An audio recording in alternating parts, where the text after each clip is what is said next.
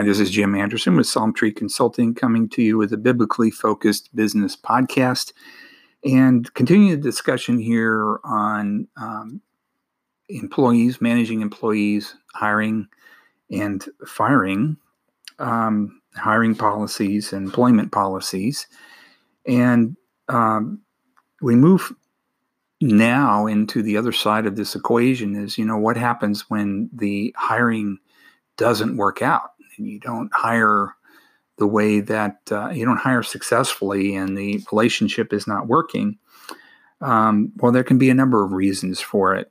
And maybe not what you expect, what it's not going to be what you expect to hear, but uh, we're going to talk about this um, because, you know, as someone who has consulted with small business owners and owned my own small business for a long time, for, you know, t- almost 10 years, you know, where I had a significant number of employees. I had 21 employees and over 200 independent contractors, um, and and have also since then have have managed employees in, in various other positions. Um, also, with consulting with business owners, um, I find this to be a very significant area. Christians, you know, are often confused about the responsibilities of employers to their employees. Um, and there are Christian employers that that believe that they can't dismiss their employers because it would be uh, employees because it would be a bad witness. Uh, and there's also Christian employees who believe that because they work for a Christian, that they should be guaranteed permanent employment regardless of their performance or their attitude. And neither one of those is really correct. And I could tell you story after story about how this kind of thing can be um, a real issue in uh, in a business. Can really cause some serious issues. but there's another piece of this issue, and that is that what I see, am seeing more and more often, is that Christian employers will neglect their employees and treat them in very unchristian kinds of ways. Um, because employers are becoming more and more like the people that work in their business are are are all indispensable are all dispensable and they don't think of them as much as people as they do resources. And they really do think of them more like a slave. And they're the master. They are the god of their business. It's their kingdom. Um, like this term that i've heard beginning to be used uh, kingdom entrepreneur or kingdom business owner. And teaching these business owners that this business is their kingdom and that you know they are the god of their business. And um, it gives them the the perspective that um, that their employees are something less than they are. And so they will dismiss people they don't like.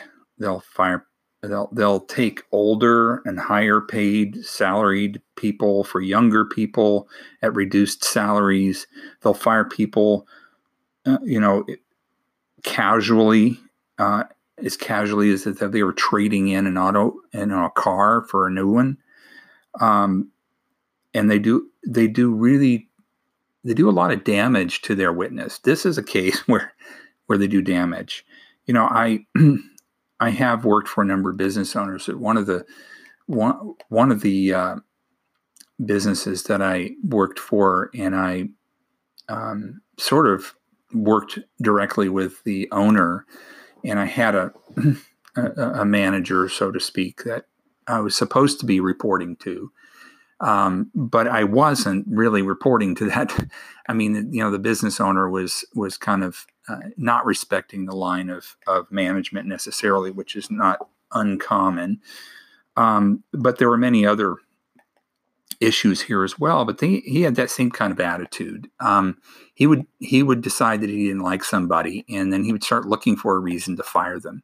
He didn't. He wasn't open about it necessarily like that, but you would hear him begin to talk about those employees, and always looking at what they've done wrong, and then keep making his building a case for why he should let them go, and start looking for. In fact, sometimes he would say, you know, let's let's see if we can find a way to get rid of this person and and even though he would pretend to go through the the uh, firing process, you know, and giving them a a fair chance to do their job correctly, um, he he would not. It wasn't really sincere. It was more of just a process of letting them justify why they should be fired, rather than trying to rehabilitate them and keep them and make the relationship work.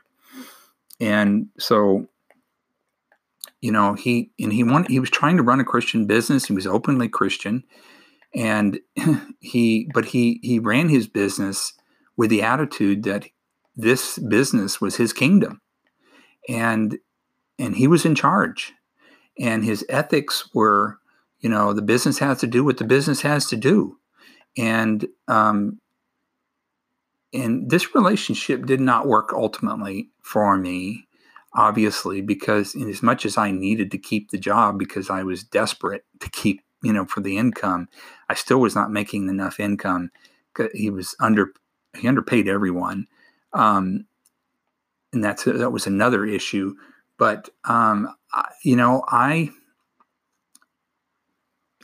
I just, uh, you know, tried to do the best that I could, and I stayed there a lot longer than I should have. And what happened was the, the, relationship began to sour. And of course, he started to dislike me. Um, and, you know, the job that I was doing, I was working for him as a controller. And he eventually was um, started looking for a reason to get rid of me because I was not getting the results that he wanted, despite the fact that he refused to do what was necessary to to get the financial side of the business under control. And um, he was also lying to his his bankers.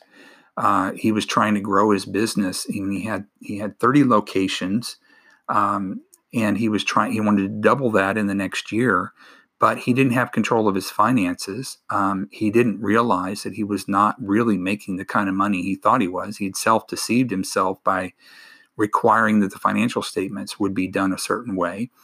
And so he didn't see that he uh, was actually not making the kind of money he thought he was making, and he was trying to deceive his bankers as well. And he um, was trying to raise, you know, more debt, and his employees all feared him, and he would just take somebody out of one department and put them in the uh, other without even asking them if that's what they wanted to do. Or if he asked them, they would be afraid to say no. So, you know, that's the kind of situation where, you know, if if uh, he's really trying to run a Christian business, um, and he really does hire Christians, eventually those Christians are going to um, revolt and eventually they're all going to start resigning um, when he fires somebody unfairly in the management level that they really um, are behind. And I think that when you know he eventually did find some reason to fire me, and he wouldn't tell me what it was, he just told me to go, but he did have me sign a settlement agreement uh, so that I wouldn't sue him for you know firing me for uh, the you know for un, unreasonable reasons, firing me for no reason. He really didn't give me a chance. Um, when he just decided he wanted to get rid of me, he just found a way to do it. And he was also um, probably uh, felt he was justified because he was doing surveillance on his employees as well. He would videotape them. He would watch those videotapes, and he would, um, when when somebody said something he didn't like, he would hold that against them. And that's probably probably something that happened to me. Um, and probably got fired because of something I said that he um, uh, heard, overheard through surveillance. And um, you know, a Christian business owner doing that kind of thing is, uh, I think, a bad witness. Um, and, and anyway, you know, the, the, whole department pretty much turned over after I left. Um, and I think he's had a complete turnover since then as well. Um, with the people he's replaced me with um, are no longer there either within a year after that. So, you know, he's he's going to struggle, um, and you know, don't don't let that happen to you. Um, his, you know, he was also very generous. I mean, he was he was you know he was he made a lot of money. Um, and he had a lot of money and he drove a Rolls Royce and um, he was uh, generous in giving gifts, but I think it was more of um, more of trying to look like a good Christian than than actually serving. And so you could say his Christianity was based on giving, not serving. Uh, he served himself, and and um, there's a, a, passage in Luke, Luke 11, uh, verse 42. It says, Woe to you, Pharisees, for you pay the tithe of mint and true and rue and every kind of garden herb, yet disregard justice and the love of God. But those but these are the things you should have done without neglecting the others. So remember that as an employer, people are more important than your profits. You, as the leader, are servant. Turn the uh, be a, be a servant leader, and your organization will thrive. With that, we'll talk to you later.